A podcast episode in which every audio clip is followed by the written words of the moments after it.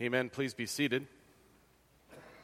Please turn in your Bibles with me to Isaiah chapter 55. We are in the second part of this chapter. It is one uh, complete thought. Um, it builds up to verse 6 and verse 7, and then um, verses 9 or 8 down to 13 um, reinforce what has been set forth already in the earlier verses. We close with verse 6 and 7. We'll actually start there again today so that we can um, see its context.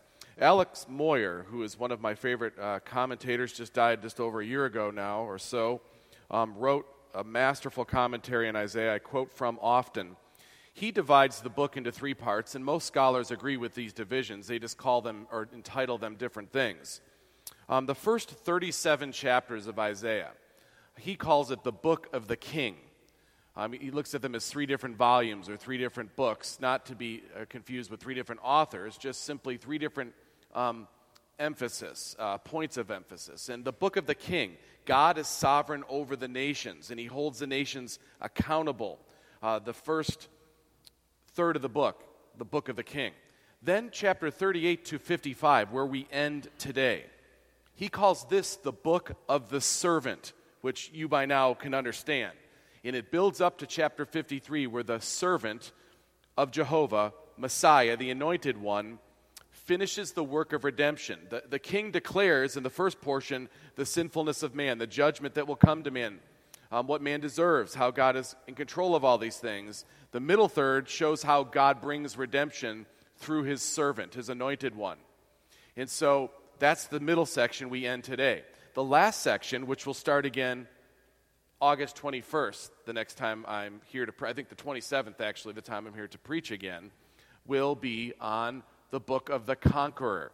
Um, the king has done the work, or the work has been done through the servant on behalf of the king, and now he begins to conquer or, or bring people to himself. Uh, the impact of the work of the servant is seen in the last third of the book, which we'll be coming to soon. It's a wonderful um, approach or flow that the Lord has given us to see how God um, does his work, how he has done it in the past and does it now and will do it in the future. With that, let's again return to Isaiah 55 and see these last verses of this middle section of Isaiah on his great and perfect sacrificial servant. I will be, begin reading God's inerrant, inspired word at verse 6 of chapter 55. Seek the Lord while he may be found, call upon him while he is near. Let the wicked forsake his way, and the unrighteous man his thoughts. Let him return to the Lord, that he may have compassion on him, and to our God, for he will abundantly pardon. For my thoughts are not your thoughts, neither are your ways my ways, declares the Lord. For as the heavens are higher than the earth, so are my ways higher than your ways, and my thoughts than your thoughts. For as the rain and the snow come down from heaven and do not return there, but water the earth, making it bring forth and sprout, giving seed to the sower and bread to the eater, so shall my word be that goes out from my mouth. It shall not return to me empty, but it shall accomplish that which I purpose, and shall succeed in the thing for which I sent it. For you shall go out in joy and be led forth in peace. The mountains and the hills before you shall break forth into singing, and all the trees of the field shall clap their hands. Instead of the thorn shall come up the cypress. Instead of the brier shall come up the myrtle. And it shall make a name for the Lord an everlasting sign that shall not be cut off. Let's bow together as I lead us in prayer. Lord, we come seeking your wisdom, so we open your holy word this morning once again. Send your spirit to open our eyes to the truth of your word and change us by the message that we encounter. We seek you now and call upon you to feed your people spiritual food so that we might forsake our sin and live in true joy and peace as only you can give, and have purchased by the perfect sacrifice of our Savior Jesus Christ in whose name we pray. Amen. Last week we looked at the opening seven verses and we saw an invitation to feed upon the feast of God's word. You remember, come everyone who thirsts, come to the waters, and he who has no money, come buy and eat. Come buy wine and milk without money and without price. It's a call for the people of God who have heard his word declared, have heard of the finished work of Christ, to come and eat the food of the word so that we can grow. And it bids us at the same time to put off the stuff we've been wasting our time with, that we've been dawdling with, or we've been investing energies in, thinking it's going to feed us. That's what verse 2 of this chapter says. Why do you spend your money for that which is not bread, and your labor for that which does not satisfy? Listen diligently to me, and eat what is good, and delight yourselves in rich food. I have had occasion to know many people before their deaths. And the thing that they most regret, even wonderful Christian people, is the time they spent on things that didn't matter. And I think all of us can gather that a bit no matter how old you are. You look back and think of time wasted. And I'm not saying at all there's something wrong with leisure or something like that, but we know what this means. We go after things as though they're sustenance and they're not. And God's word gives us the real sustenance we need. It gives us clarity about the world so we know where energies should be spent. Now, with a diet of God's truth and the ministry of His Holy Spirit working, we're able to turn away from sin and unto God. Even this side of glory, God gives victory to his people through his word by his spirit, all based on the work of Christ for us, to actually say no to things that beset us, sins that assail us. We see that played out now in the second half of the chapter. Very simply, if you were to summarize what the message is in these verses, seek and call upon the Lord forsake sin, and live in true joy and peace. Now, that's not in a vacuum. You know it's anchored, it's rooted in Isaiah 53. It's rooted in God's finished work through Christ. Now, by a series of questions, let's go to the text and see how these questions have answers. They're important questions, ones that all of us should be asking. Seek and call upon the Lord, forsake sin, and live in true joy and peace. Who doesn't want to live in true joy and true peace? First, it says in the text, Seek the Lord while he may be found, call upon him while he is near. The question we might ask, when can God be found? It says, Seek the Lord while he may be found. The very first part of verse 6. Seek the Lord while he may be found. When can he be found? We can rightly assume that the prophet is calling for people to respond to something that is available. Um, the prophet's call is based on God's being near at the moment he utters the command. The Spirit of God gives the prophet the spirit of prophecy to speak God's word, to reveal God's will. And so when he makes this call, it's with direct knowledge that God is here. God is able to be related with because he has spoken. He is actually found now? Where can he be found? Here, in his word in particular. Isaiah wouldn't tell his audience to seek someone who could not be found. And one of the chief ways that God is present, where we know he is present, is by his word. The Spirit pens the word and gives it to us timelessly. Every time the people of God open the word, they have the will of God revealed. I mean, it's that powerful. God is here.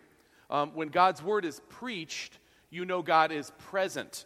Now, we know from the Word that God is present at all times, but we wouldn't know this for sure if the Word didn't reveal it.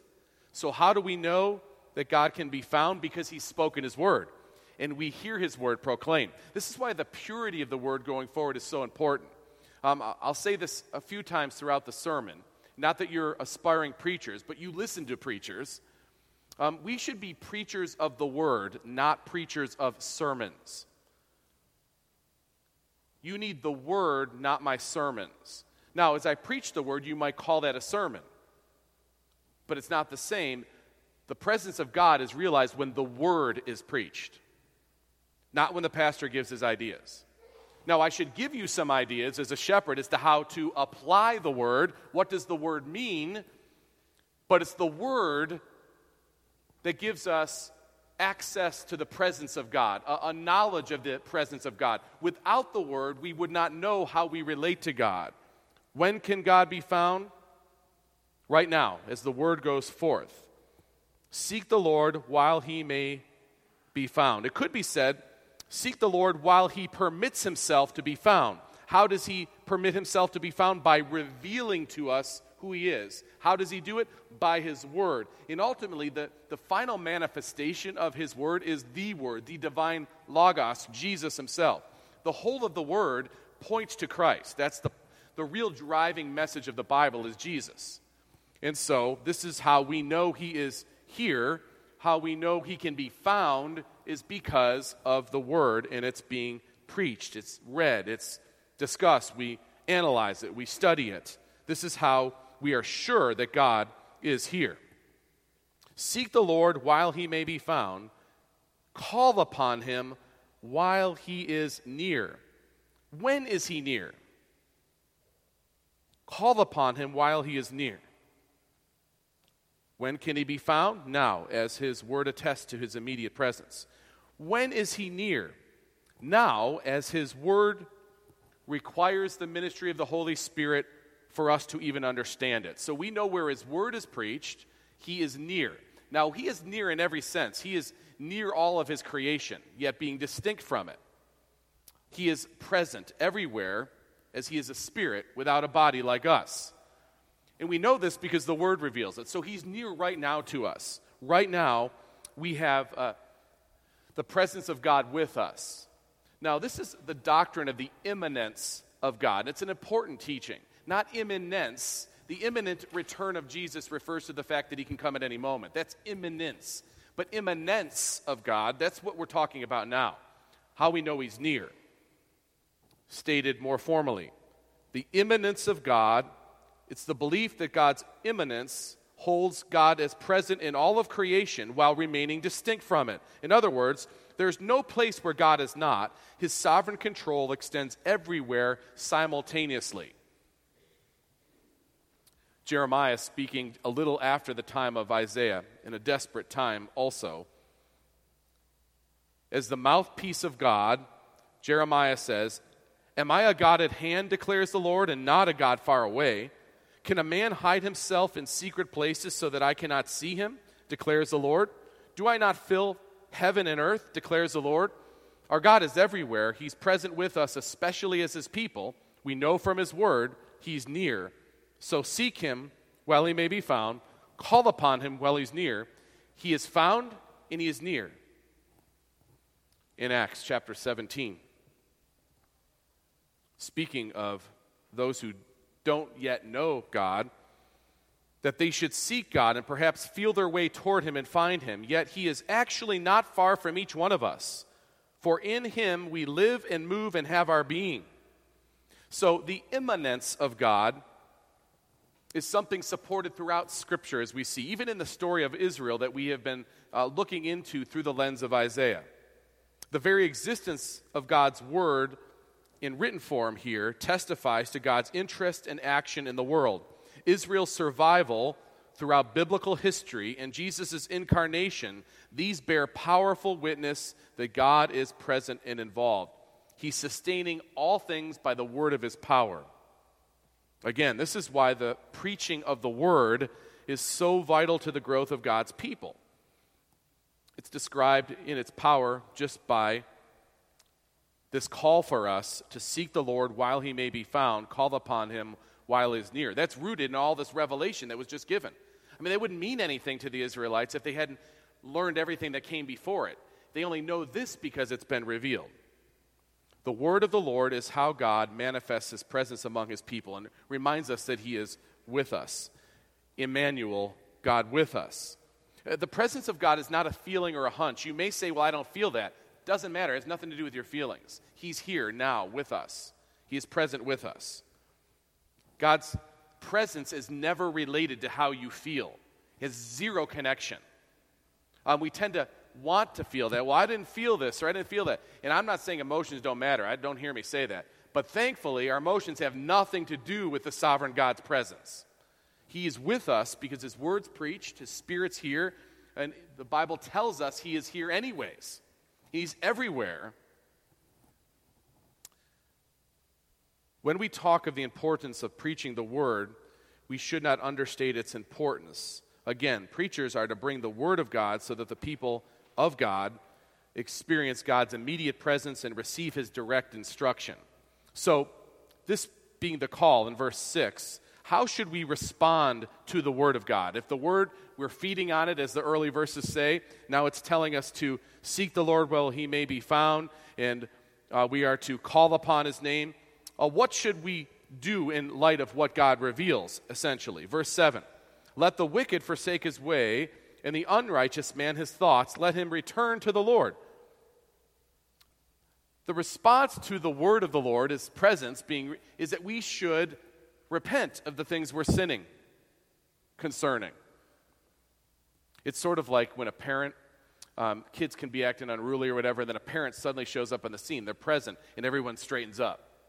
The difference is, in this case, our Father doesn't come and just bust us, He comes with the remedy for our sin in the person of Christ.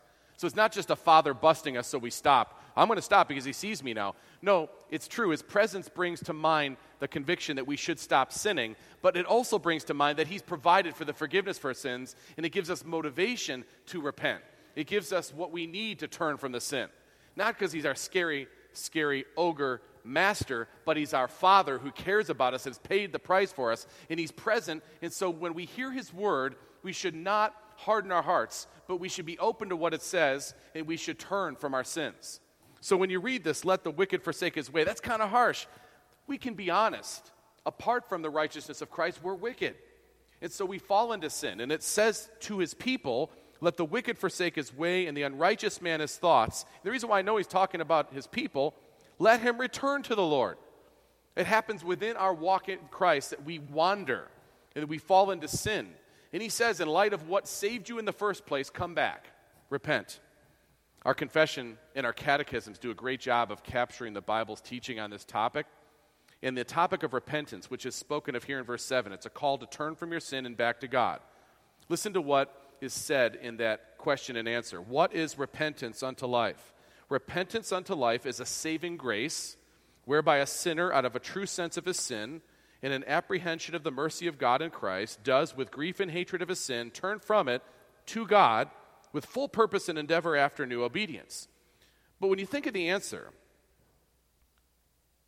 out of a true sense of his sin and apprehension of the mercy of God in Christ, where do we get a sense of our sin and where do we apprehend the mercy of God through Christ? By God's word. His word proclaims the message of the gospel, the provision of, for our sins, and tells us what to do. It tells us what's true and what to do. Let the wicked forsake his way. That's the response. How do we respond to God's word, to his revealing himself, to his presence? Let the wicked forsake his way, the unrighteous man his thoughts. Let him return to the Lord. And here's the beauty of it. What will God do when you do this? Speaking humanly now, just in terms of the order that we experience. We hear the word, we know God's with us, He's our Father who's paid for us, He loves us. We forsake our sins and say, Lord, I want to turn from this thing that's besetting me, this thing that's displeasing you, that's bringing you a bad name and me a bunch of misery, and it's not how I should be because I'm your child, and I want to turn from this. What will the Lord do when you do this? Will He scold you? Because sometimes as parents, we, we do show our kids love, but we want to give just one more lecture before. Uh, you really, do you really get what you did wrong? I just told you I didn't. God does not do this with us. What will he do? Look at the seven, second part of verse 7. Let him return to the Lord, that he may have compassion on him, and to our God, for he will abundantly pardon.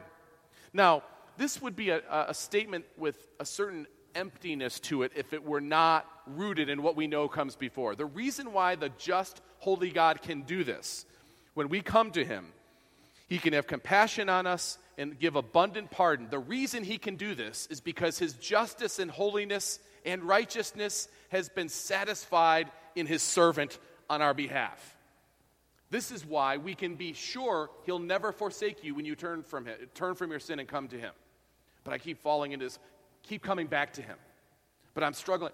Keep coming back to him. He will never forsake you. He will no wise cast you out if you come through Christ. Isaiah 53 is the bedrock.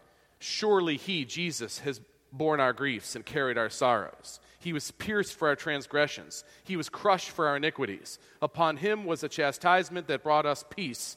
And with his wounds we are healed. The Father delights in this, so when we come to the Father repenting, in light of that, he always accepts us. And the Lord laid on him the iniquity of us all. Yet it was the will of the Lord to crush him. He has put him to grief when his soul makes an offering for our guilt. It could be said that if we refuse to turn from our sin and come to God through Christ, it's like we're saying the work of Christ didn't count for anything. It counts for everything related to our forgiveness and God's glory. Out of the anguish of his soul, Isaiah 53 reminds us, he shall see and be satisfied. By his knowledge shall the righteous one, my servant, make many to be accounted righteous. He, the servant, was numbered with the transgressors. That's us. Yet he bore the sin of many and makes intercession for the transgressors. With that as the, the roots of what is said in verse 7, the second part, let him return to the Lord. Let her return to the Lord, that he, our God, may have compassion on us and to our God for he will abundantly pardon. He can abundantly pardon because you have been abundantly paid for. Now, in this light, in light of this revelation that we have, why is it so necessary we are given this revelation? I want us to think about the necessity of the revelation that we're speaking of, that we're supposed to be feasting upon, the food of God's Word. Why do we need God's word? Verse 8 and verse 9 answers this question. Look at verse 8. For my thoughts are not your thoughts, neither are your ways my ways, declares the Lord. So, first and foremost, uh, there are a couple meanings to this passage, scholars will say. I think they all interweave. Um, first of all, the rules of mankind made up by mankind, apart from God, are always deficient. And ultimately, they're worse than that. They'll lead to death and they'll change. And you'll see that in, in modern society, right? You just have a situational ethic or, or a social con- contract where people just kind of in a given culture decide that this will be the rule, this will be what's bad, this is, but that changes. Um, it's not, it doesn't have any timelessness to it. It's not rooted in, in, in an eternal word or an, an eternal absolute. Um, and so God wants to remind us here that we are dependent upon Him to be right with Him and to live in His creation we have to be right with Him. And know very humbly that our thoughts are not His thoughts. That means there is a necessity for Him to explain to us what we need to know. We cannot, with all our research and all our science, ever come to know God as He is to be known apart from Him revealing Himself. Because, very simply, his thoughts are not our thoughts. His ways are not our ways. In this side of the fall, our minds reduced even more significantly than it was at the beginning when we were just created. It says in verse 9, For as the heavens are higher than the earth, higher than the earth, so are my ways higher than your ways, and my thoughts than your thoughts. It, it, there are humbling verses that remind us our place in our need for the word. We cannot become enlightened apart from God's revelation we have general revelation of God's existence in all of creation. No rational person doubts God's existence when they see that tree or they see that those blades of grass, when they see the birds flying, or for that matter, the inventions that mankind has put together with the things God has created. A rational person will recognize that a creator uh, is to be given credit. Now, how they're related to the creator, though, they can never know unless he specially reveals it, and that's the word. That's why we need the word. In verse 8 and verse 9 remind us of this necessity because we can't have the same thoughts of God unless He gives them. Um, there's a professor at a seminary, William Barrick, who says very helpfully about this necessity of Scripture, this necessity of God's revelation. He says the following Scripture is necessary because God willed to provide it and because mankind's condition required it. The image of God in man requires communication between God and human beings. God's incomprehensibility is another reason for the necessity of Scripture. We can't understand Him apart from Him giving us aid. Natural revelation's insufficiency, that's what I was talking about, what you can see that evidences there's a creator. Natural revelation's insufficiency to teach the nature of God makes Scripture indispensable. We need it. It'd be frustrating if all we could do is just see there's a God, but how do I know him? The complexity of divine truth would have eventually required a written revelation even for Adam had he remained in his unfallen state. The fall of man made, made comprehension of divine truth in an oral form impossible because corrupt mankind is always prone to distort what is oral. God's special revelation had to be in written form the work of God also makes written scripture a necessity, since scripture is the means that God has chosen to do his work in human lives. Without scripture, much would be left undone. There can be no question that scripture is necessary, Professor Barrick argues. For my thoughts are not your thoughts, neither are your ways my ways, declares the Lord. So, this being the case, why we need the Word of God, because we can't comprehend Him apart from Him revealing this, what will his word accomplish? Verse 10 As the rain and the snow come down from heaven, and do not return there, but water the earth, making it bring forth and sprout, giving seed to the sower and bread to the eater. Now, this is not a scientific statement about evaporation. This just simply speaks of the, the supernatural Word of God producing fruit. Think in terms of the way the rain comes down it doesn't just hover around and disappear. It comes down, goes into the earth, and it brings nourishment, and it brings plants that which it needs, what they need to grow. So the word comes into the soil of our heart, and it plant and it and it works to plant in us repentance, a turning from our sin and a turning unto God. Um, that's the power of the word. That's what the word does. This is one of the reasons why pastors genuinely are concerned when people don't regularly sit under the preaching of the word. Um, they're worried that you'll get numb over time to repentance because you don't have the, the rain of the word coming down on the soil of your heart and it gets dry. And you know what it's like to try to grow something in dry ground. It doesn't last long, it withers and dies. That's the real reason that pastors want people to be there. Now, I know for my part, I shouldn't be so boring that you don't want to ever come. On the other hand, I do need to make sure that the message of the sermon is the message of the text. So if it's boring, don't blame me necessarily. I mean, maybe some of it you can, but you know what I'm saying. It's not about entertainment here. This is about the food we need to eat. So, with that, the picture before us. As the rain and the snow come down from heaven and do not return there, but water the earth, making it bring forth and sprout, giving seed to the sower and bread to the eater, Here's that verse 11 that's so often quoted, rightfully so, about the efficacy or the effect of the word, the power of the word. So shall my word be that goes out from my mouth. It shall not return to me empty, but it shall accomplish that which I purpose. It's a beautiful statement on why uh, the word was given to do its work of cultivating in us repentance and obedience. That's what the word does. It's his supernatural word, always succeeding at accomplishing God's will.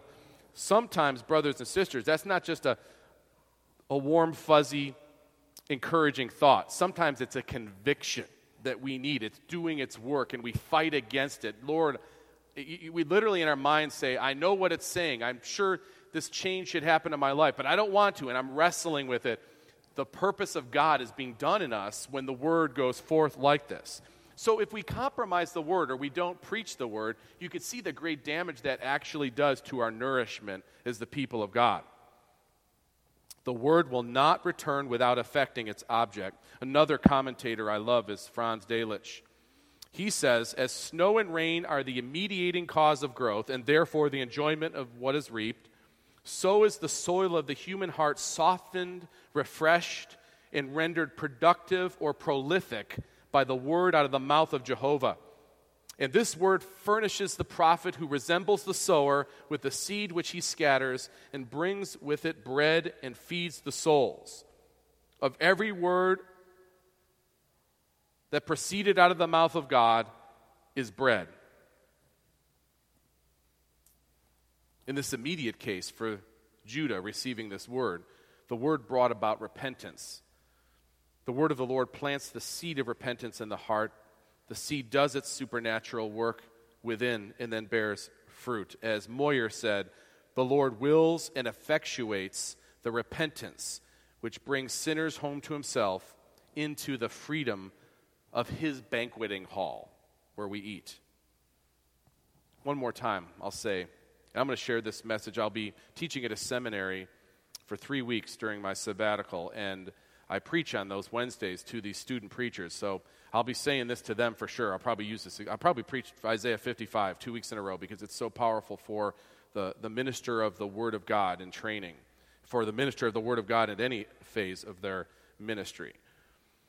Pastors need to preach the Word, not sermons. We're ministers of the Word of God, not ministers of sermons. Uh, the message of a sermon should be the message of that text. By the way, that's what expositional preaching is. It's not just going through the Bible in order. It's the message of the sermon should be the message of the text. That's what exposition is. And pastors are to feed the word to the people. We don't feed you sermons, we feed you the word.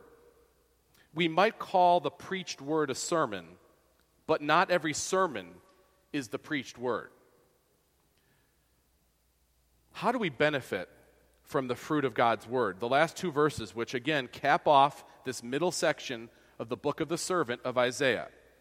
So it's really, these two, two last ver- verses of this section are kind of the summation of what's come before. And of course, they have immediate context that we've been looking at. Verse 12 for you shall go out in joy and be led forth in peace. The mountains and the hills before you shall break forth into singing. So the work of the Word of God in His people will bring about joy and peace, immediately sensed but ultimately realized. Verse 13. Well, verse 12 starts to give a nature analogy or metaphor, and all the trees of the field shall clap their hands. So they won't be striving against nature, which is now uh, suffered the, the ravages of the fall of man and man's inability to, to rightly have dominion over these things or exercise it, now the trees of the field will clap their hands. Instead of the thorn shall come up the cypress, instead of the brier shall come up the myrtle. I mean, these are direct references to a reversal of the fall of man. So the redemption of man, as revealed by Scripture, accomplished through Christ, will not just redeem man, but because man is redeemed, God will redeem, redeem the creation. That's actually his final memorial to himself. Not just us being saved, it's a regained earth, a renewed earth, um, complete redemption of all that was lost in the fall. When that's restored, that will stand as an eternal memorial to the salvation of our God through his Messiah. So your salvation's part, a, a part of a bigger thing that God's doing, for sure. Instead of the thorn shall come up the cypress, instead of the brier shall come up the myrtle, and it shall make a name for the Lord, an everlasting sign that shall not be cut off. What a great benefit of this redemption God is working. What, how do we benefit from the fruit? Joy and peace in knowing how we fit into God's picture of redemption, His actualizing of redemption. I mean, right now, no matter what's going on in the earth right now, and there's a lot of messed up things going on, you can have a certain sense of joy and peace right now, knowing that you are part of what God's doing, no matter what kind of disarray seems to be happening in the world around us or in your own personal life. The, the redemption He's called you to, and the ongoing repentance He calls us to, that work that never ends in us, that will be fully realized in final redemption, should give us a sense of joy that is a sense of contentment about the sovereignty of God over the details of your life. Doesn't mean happiness necessarily. Joy is better than that. Joy is no matter what's happening on the outside, inwardly, we then connected have peace. We're not restless about who's in control. Oh, Father, you are sovereign.